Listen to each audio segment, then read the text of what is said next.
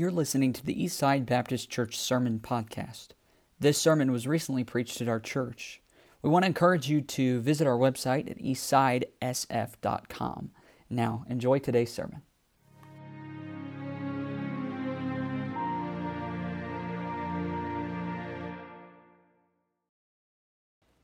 Well, good evening, everyone. It's great to be here tonight. I would like to take the Word of God, please, and turn to 2 Corinthians chapter 2. 2 Corinthians chapter 2. Okay. Making sure my mic was working. 2 Corinthians 2. Tonight I'm going to talk on um, a heavy topic, a hard topic for some, and I just wanted to give that warning just to, just to try and accept it and see what God can do for you in your life in this topic that we'll speak on tonight. Second Corinthians chapter 2. We're actually going to read the whole chapter of chapter 2, and then you're welcome to just stay in Second Corinthians because we're going to go through some things. I'm going to show you some things because when we read the whole chapter, it's a lot to take in, and I need to review and go through some things. I will hop over in some other scriptures, but the main focus tonight is 2 Corinthians 2.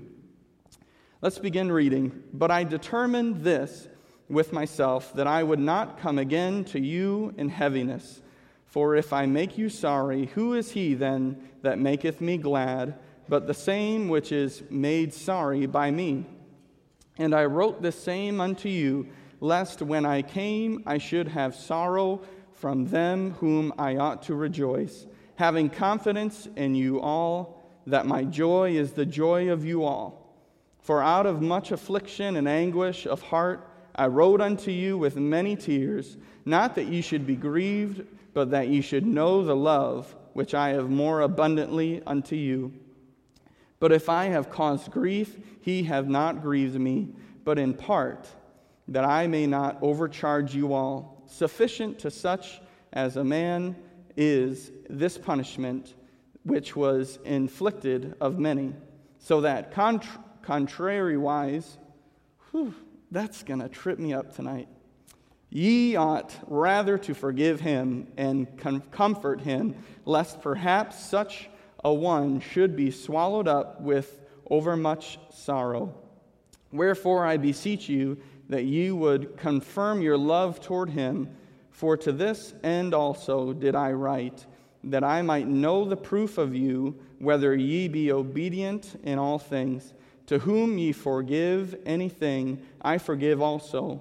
For if I forgave anything, to whom I forgave it, if your, for your sakes forgave I it in the person of Christ, lest Satan should get an advantage of us, for we are not ignorant of his devices. Furthermore, when I came to Troas to preach Christ's gospel, and a door was opened unto me of the Lord, I had no rest in my spirit because I found not Titus my brother, but taking my leave of them, I went from thence to Macedonia. Now thanks be unto God, which always causeth us to triumph in Christ, and maketh manifest the savor of his knowledge by us in every place. For we are unto God a sweet savor of Christ, and them that are saved, and in them that perish. To one, to the one we are a savor of death unto death, and to the other a savor of life unto life. And who is sufficient for these things? For we are not as many which corrupt the word of God, but as of sincerity, but as of God, in the sight of God, speak we in Christ wonderful. A lot to take in in one big chapter, and we will go through that tonight. Something I believe every American loves is justice. It's like that's a part it's like that's a part of us. It's intertwined and I believe in being an American is a lot of things, but one of them is we love justice. We love when justice is carried out, when when the good guy wins and we win. And, and at any time when anybody will do something to America, you betcha we're going to get back at them. I know I'm from the north now. I said, You betcha, right away. Haven't preached for five minutes. Okay, we're going to get right back at them. And we're, and we're going to tear them up. Of course we are, because we love justice. Another thing, uh, how justice is in our culture, is in just about every single movie is a huge thing of justice. I can, I can tell you the plot of three quarters of every movie that was ever created. There's the main character, and life is good, and someone crosses him or her. The movie goes on on how that main character is going to get back at that person. The climax is when the main character does get back at that person and, and wins the battle, wins the fight, wins the war, and, and whatnot. And then the resolution of the story is when life is good again and justice was served. If you think of, maybe if you think of your favorite movie of all time in an extremely simplified way, that is what the movie is kind of about. Maybe, kind of, you know, if you will. And in, in every movie and just a part of being American, we love justice. Tonight, I'm actually not going to talk about justice, as I bet you could have guessed. I'm going to talk about the opposite of justice. I believe the first word that comes to mind is mercy. Brother Ruckman gave a great sermon on mercy. It was about a month or two ago. And it was very memorable to me. I'm going to talk on something else instead of mercy, something that goes hand in hand with mercy, and that is forgiveness. I want to talk about forgiveness. Forgiveness is a major misunderstood Bible topic. Major misunderstood. We have opinions on, on what we believe um, mercy to be, and we can each give our own definition, and some of us might stray from another. And even though we're all Christians, we're Christ followers, that my definition or your definition of, of forgiveness might change or tweak a little bit.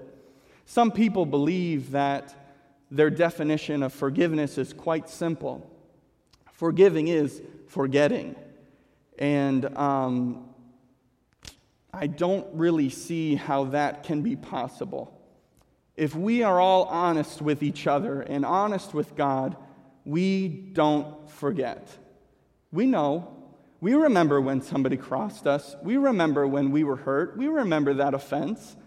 And somehow we're supposed to develop a spiritual Alzheimer's that we are just supposed to forget it. You just let it go and forget it. And I don't really see how that's possible.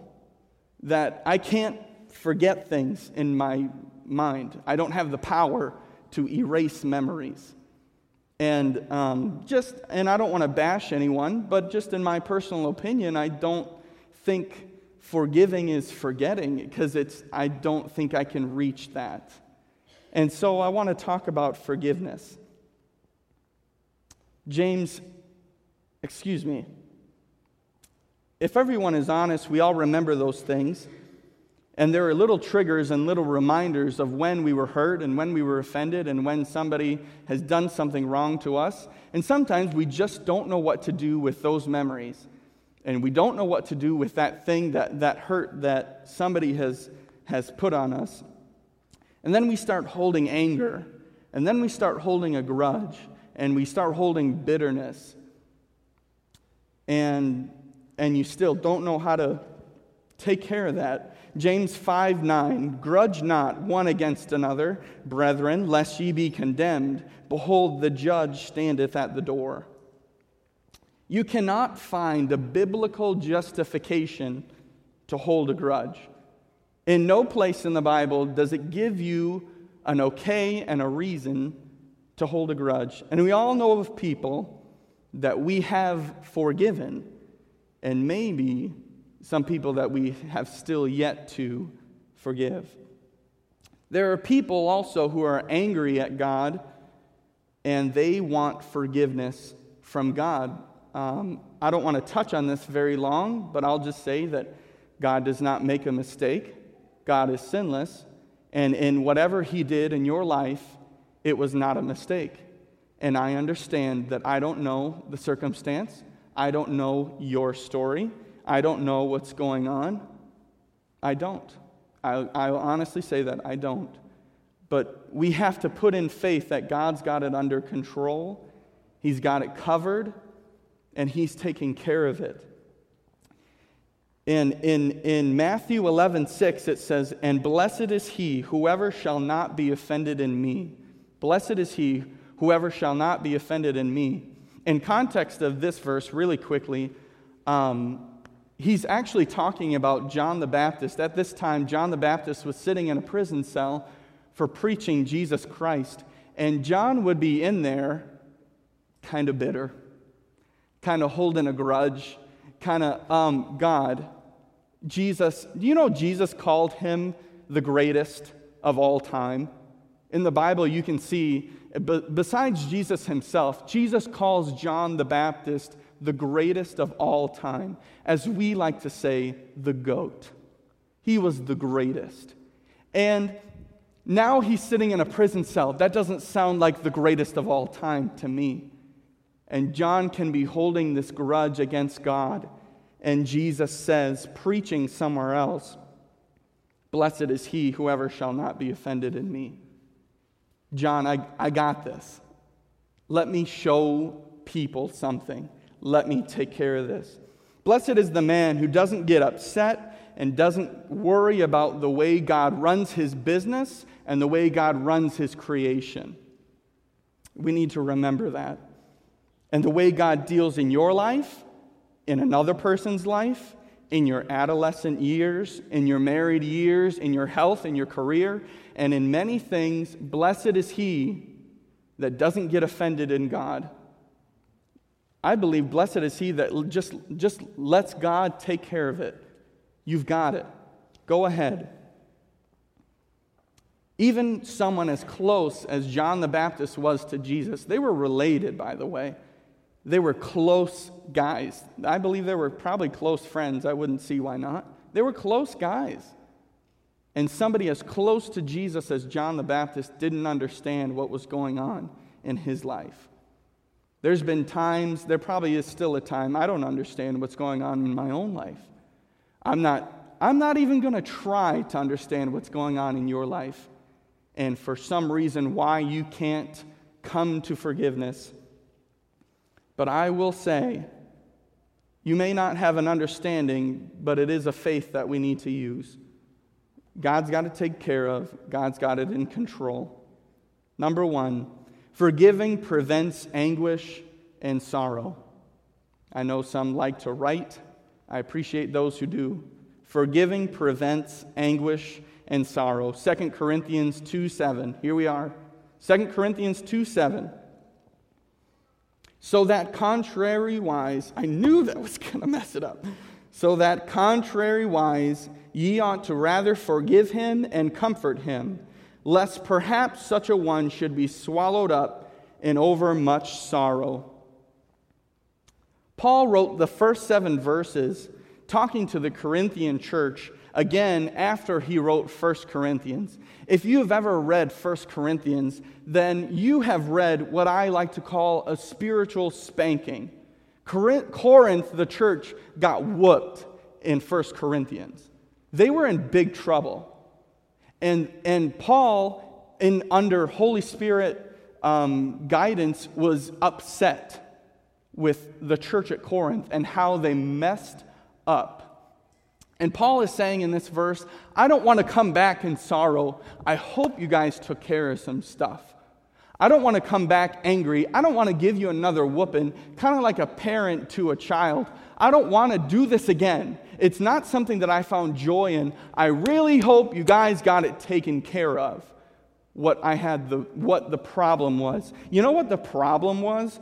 There was a dividing spirit in the church. There was hero worship. There was a member suing another member, immorality, misunderstanding in marriage.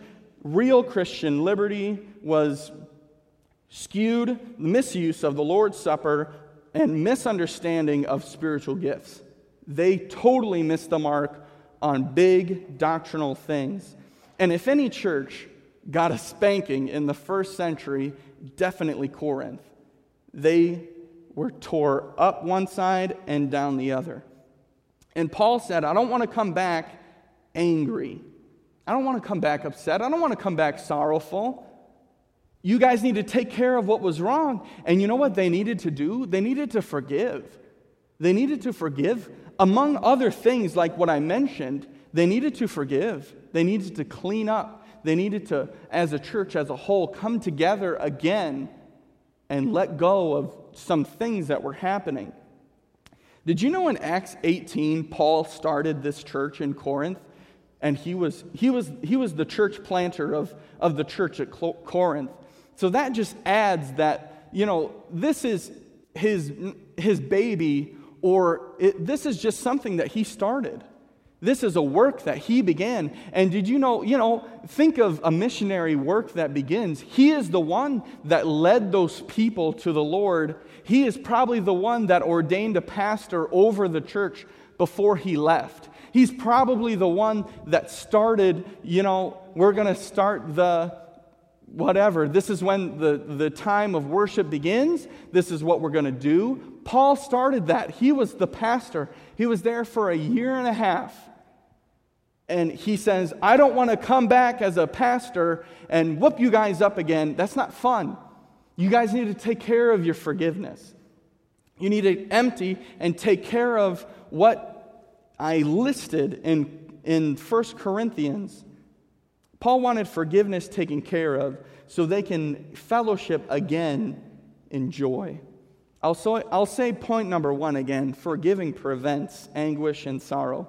Forgiving among God's people, among the saints, brings joy.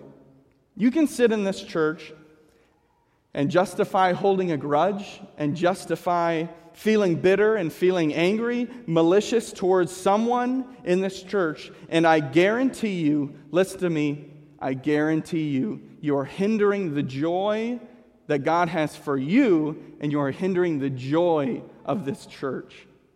I promise.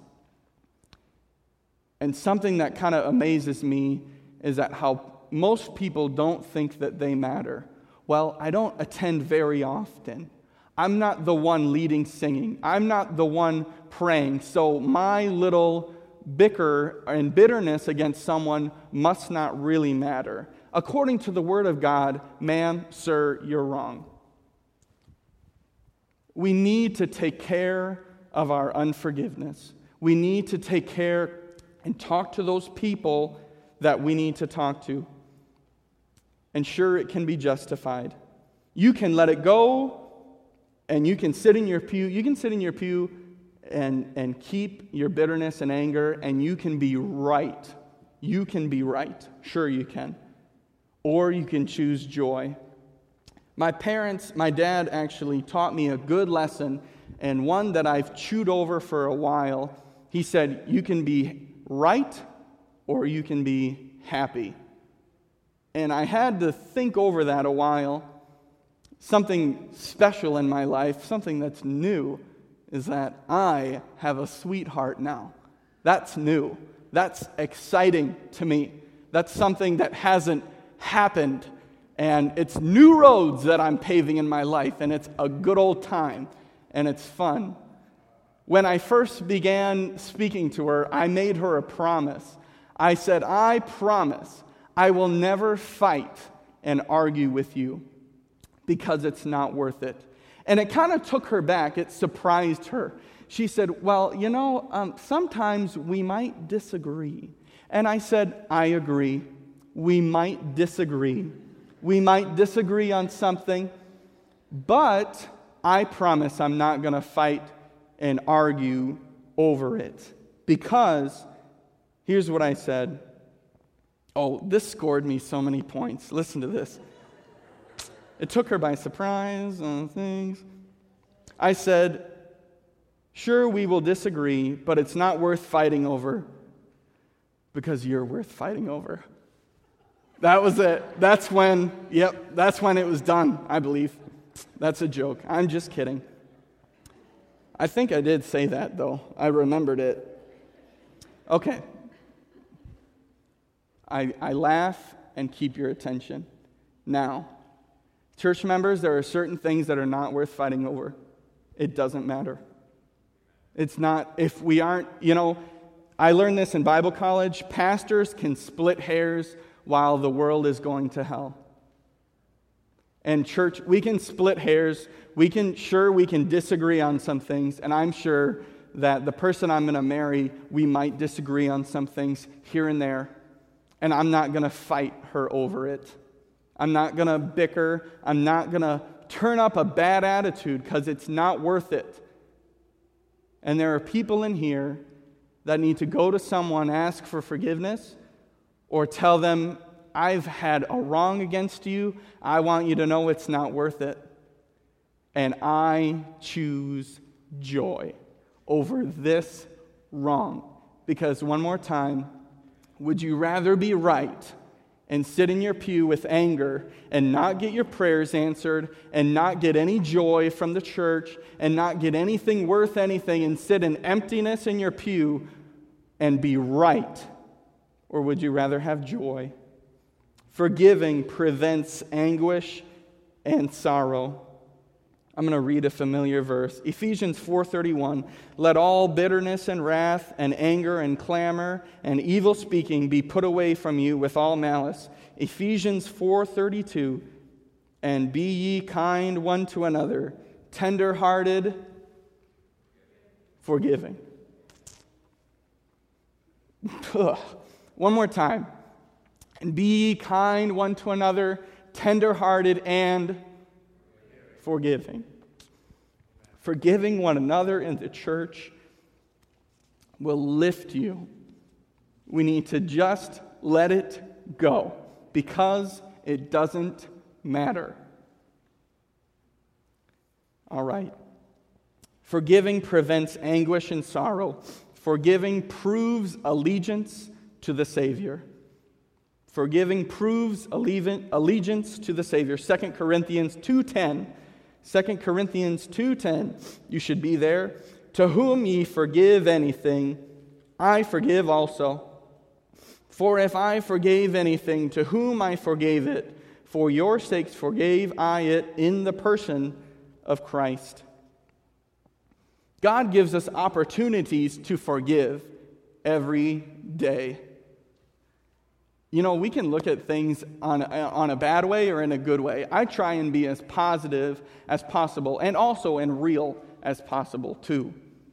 And, and I can see the difference in my coworkers when some of them are just, they see the negative. I have a guy that comes to me and just likes to, you know, my coworkers don't do this and that, and yours do. And oh man, and he's a manager and, and he's got problems, man. But we can all look at things in a good way and in a bad way. And God gives us opportunities, a good opportunity to forgive. We can look at it in a good way. It's a weird way of looking at it. By the way, forgiveness is unnatural, very unnatural. The first thing we want to do is justice, which is why I started the sermon with that. We want justice, of course we do. It is so unnatural to be forgiving. Every day you can lay down the heavy millstone. You can, every day, you can lay down the grudge and bitterness and anger. And it, even if it is justified, it could very well be justified. You can get rid of it and take up the opportunity to forgive. Ask God to live a life of forgiveness through you. A good opportunity to forgive is during an invitation. We're going to have it um, later on this evening. Uh, a CD is going to play, and you'll get a time to pray alone to yourselves, and we can get a time to forgive. And then maybe it's a phone call you need to make. I want each individual, individual, to think for yourself. Maybe it's a phone call we need to make. Maybe it's somebody on this side of the church. Maybe it's somebody on that side of the church. There are rooms in this church open for anyone to talk things through and to get rid of these things and take an opportunity, a good, welcome opportunity to forgive. I'm sorry, but we can't live without injustices to us. And it's a part of being sinful, it's a part of sin. Nobody escapes it, and we can't deal with it now. If we can't deal with forgiving people now, then what are those what's going to happen later when we get crossed again, when we get hurt again? Then it keeps piling on. And then uh, God can forgive you. You can choose unforgiveness, you can choose forgiveness. God will forgive you, fill you with a comfort, peace, and kindness. Then He'll start doing things in you, doing things through you, and then doing things for you. I'm, gonna, I'm taking that from someone else that taught me that. This person said, many, many of us pray for God to do things for us. Sure, there's nothing wrong with that. God, for, for God to do things for us, and sometimes first He needs to do something in us first. If we're, if, let's be honest, first something needs to be done in us before God can do something for us. And maybe tonight, for someone, you know, if I get one person to get forgiveness tonight, this sermon and the study time, 100% worth it. If one person, if somebody takes the time tonight and forgive, then God will start doing something in your life, in you. And then once you've taken that step of faith, watch what He does through you to prove to you that you made the right decision. And then finally, God will be happy to do things for you. He'll be happy to. Colossians 3:13 forbearing one another and forgiving one another, if any man have a quarrel against any, even as Christ forgave you, so also do ye. Very quickly, I have a question. Um, what if they are undeserving? What if they are undeserving of our forgiveness? Because I, I promise you, probably, maybe, most likely, somebody is unforgive, undeserving of your forgiveness. I understand. I know. They don't deserve you to forgive them. Something that can be said about this is how deserving was I when Jesus Christ saved me? Um, how deserving was I when I came to the Lord in salvation? uh, not very deserving. And today and yesterday, when all of us, any of us, came to the Lord because we sinned and we knew it, we came to Him and asked for forgiveness. And we were true and we were real. And He answered our prayer and forgave us. How deserving were we of that? And that completely eliminates any question on how deserving somebody else is for our forgiveness. Doesn't matter. That doesn't matter. We just ought to forgive. Forgiving prohibits an advantage to Satan. I'll do our first point. Forgiving prevents anguish and sorrow. Forgiving proves allegiance to the Savior. Forgiving prohibits an advantage to Satan. 2 Corinthians 2:11 you're probably there. This is an important one.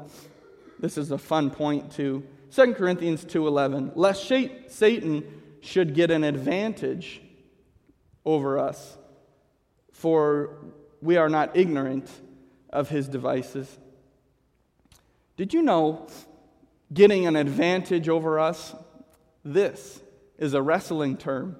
And I know that I have two wrestlers here this evening. I'd like to ask Brother Juan and Brother Emmanuel to come down here, and we're going to give an illustration. I like illustrations, picture stories. They make me remember something.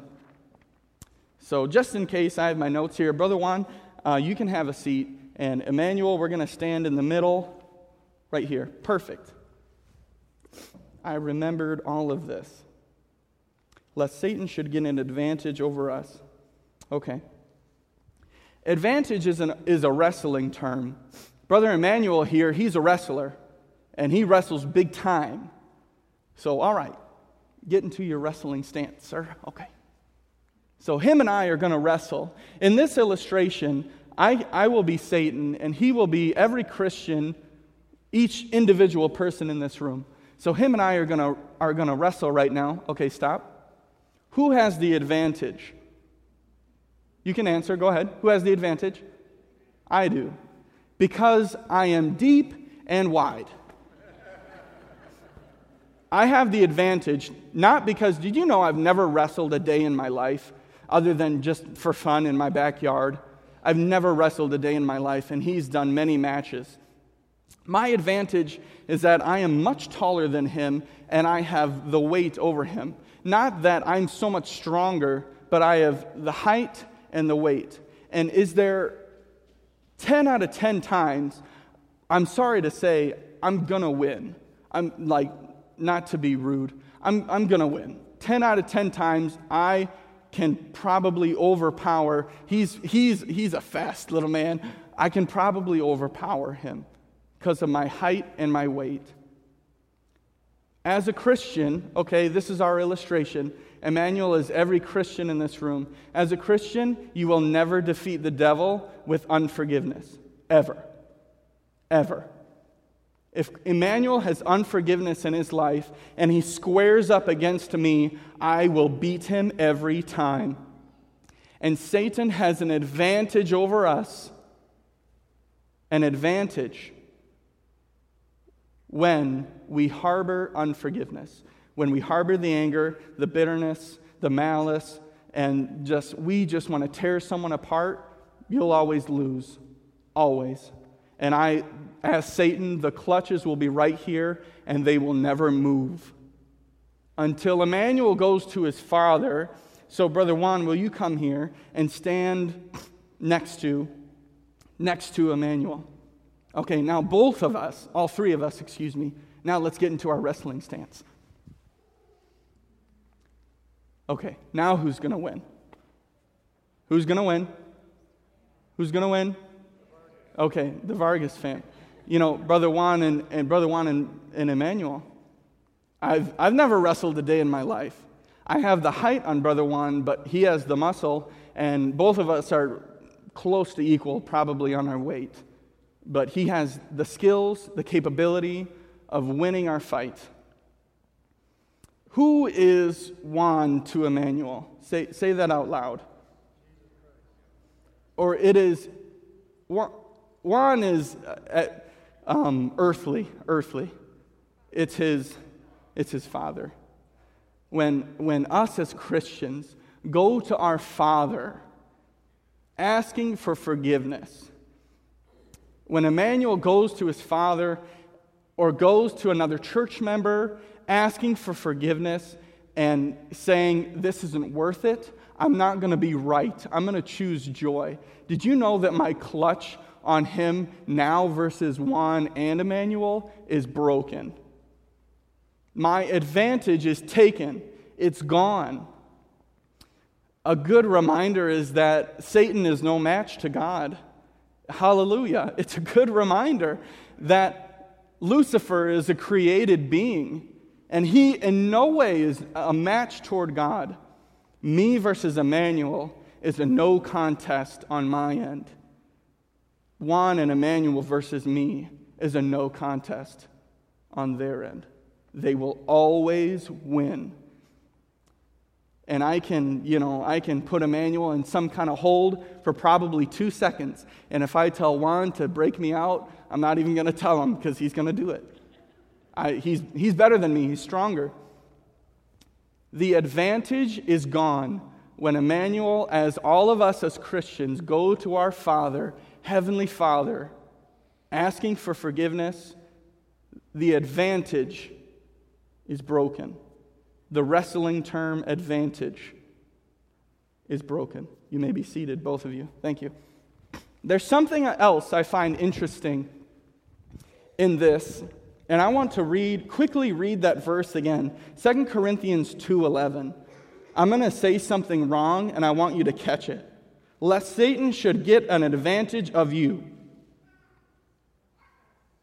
Unless Satan should get an advantage of you. Instead, did you catch that? It said us. Here's something I find amazing is that each and every one of you has some kind of, as a church in a whole, can give an advantage or disadvantage to Satan in using unforgiveness and forgiveness. The Bible says it. It's not even me. The Bible says it. Unless he should get an advantage over us. Paul was writing to his church that he started, excuse me, in Corinth, and he included himself. He said, Lest Satan should get an advantage over us. And I said this before, I'll say it again. People believe that I just don't matter. I'm not the most faithful person. I'm not the one that wears the suit and tie. I'm not the one that comes to the stage and plays the piano and so on. You know, if I have some anger towards someone else that I have, it really doesn't matter. Unless Satan should have an advantage over us, it does matter. Us, collectively, together. As a church, Eastside Baptist Church, I don't care who you are, I don't care your race, I don't care your age. A little boy and a little girl can have a dispute and anger against each other, and Satan has the advantage in our church. Isn't that crazy? I, I thought that, I was like, wow, every single member matters. Just to let you know. I mean, that's a good thing. That's, that's a reason to smile. Every single member matters. And when you harbor unforgiveness, give Satan the advantage. Give it to him. He'll have it. He'll take it all. You know, if you need a, this is a good point to write down of those who are writing.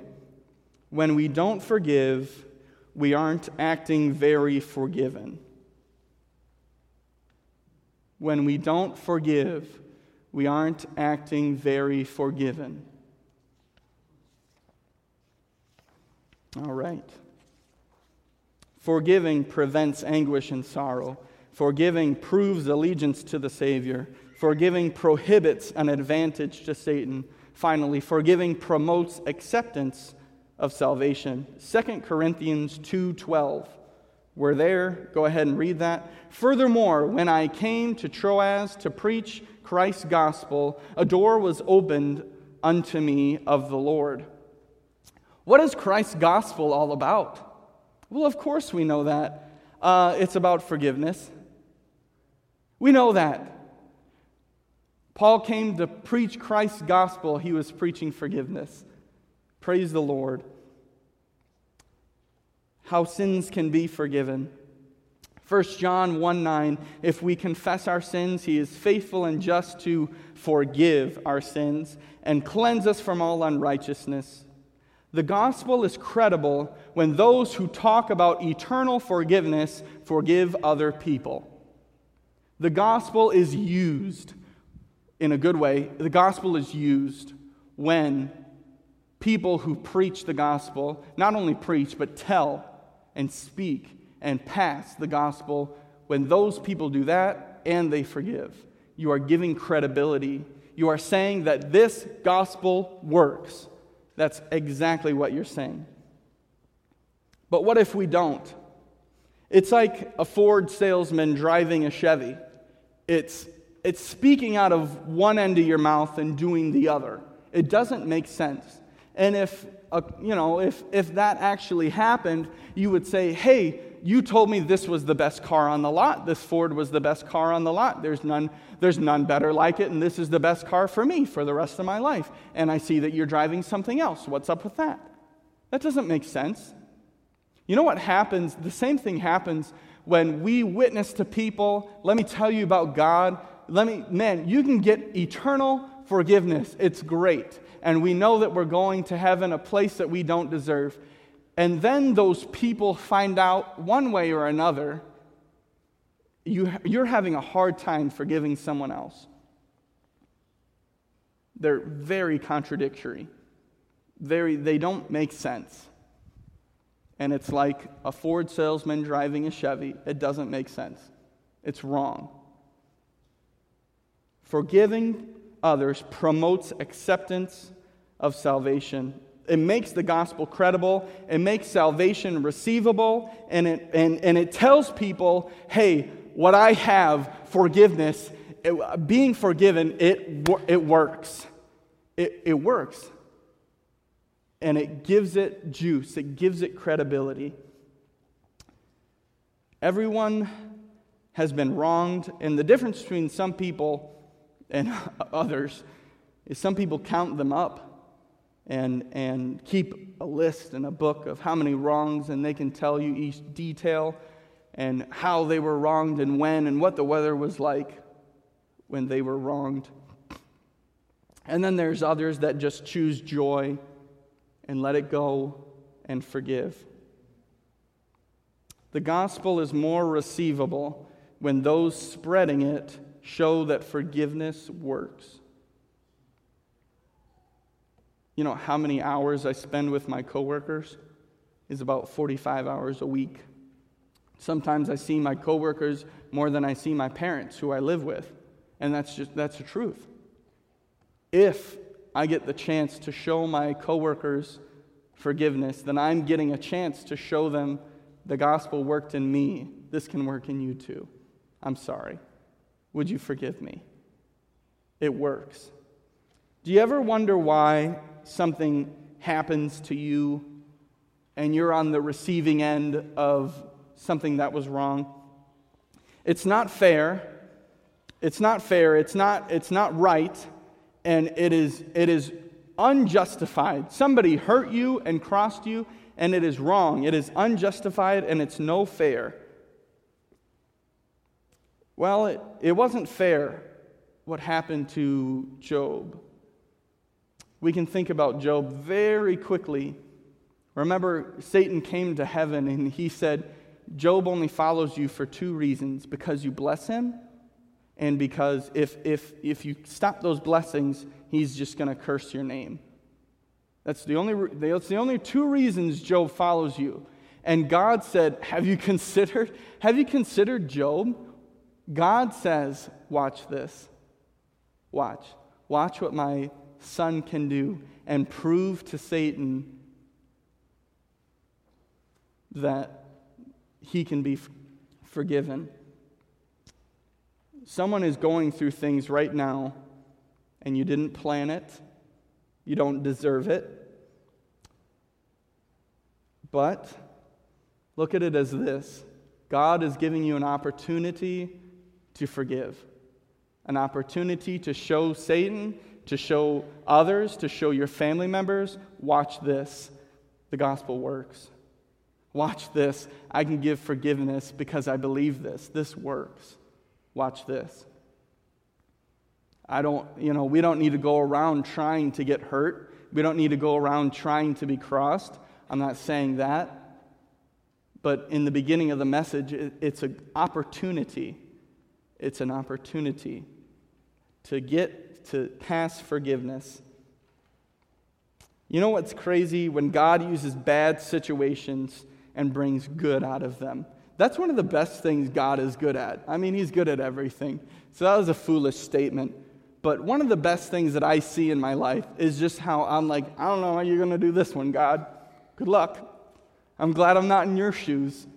You know, I don't know how a wrong thing can happen. And each and every one of you can come to me. You can tell me how you were wronged. You can, I can give you an hour and you can spill your story on me, and I don't know why it happened. I want you to look at it that God gave you an opportunity to forgive, and God can somehow bring something good out of what has gone wrong. You can't go through something somebody hasn't already gone through. God has given you an opportunity to forgive. Finally, I'll end with this. We are all guilty of the same sins and we think the thoughts, whether or not we see them through. But I have been forgiven, and God can forgive you too.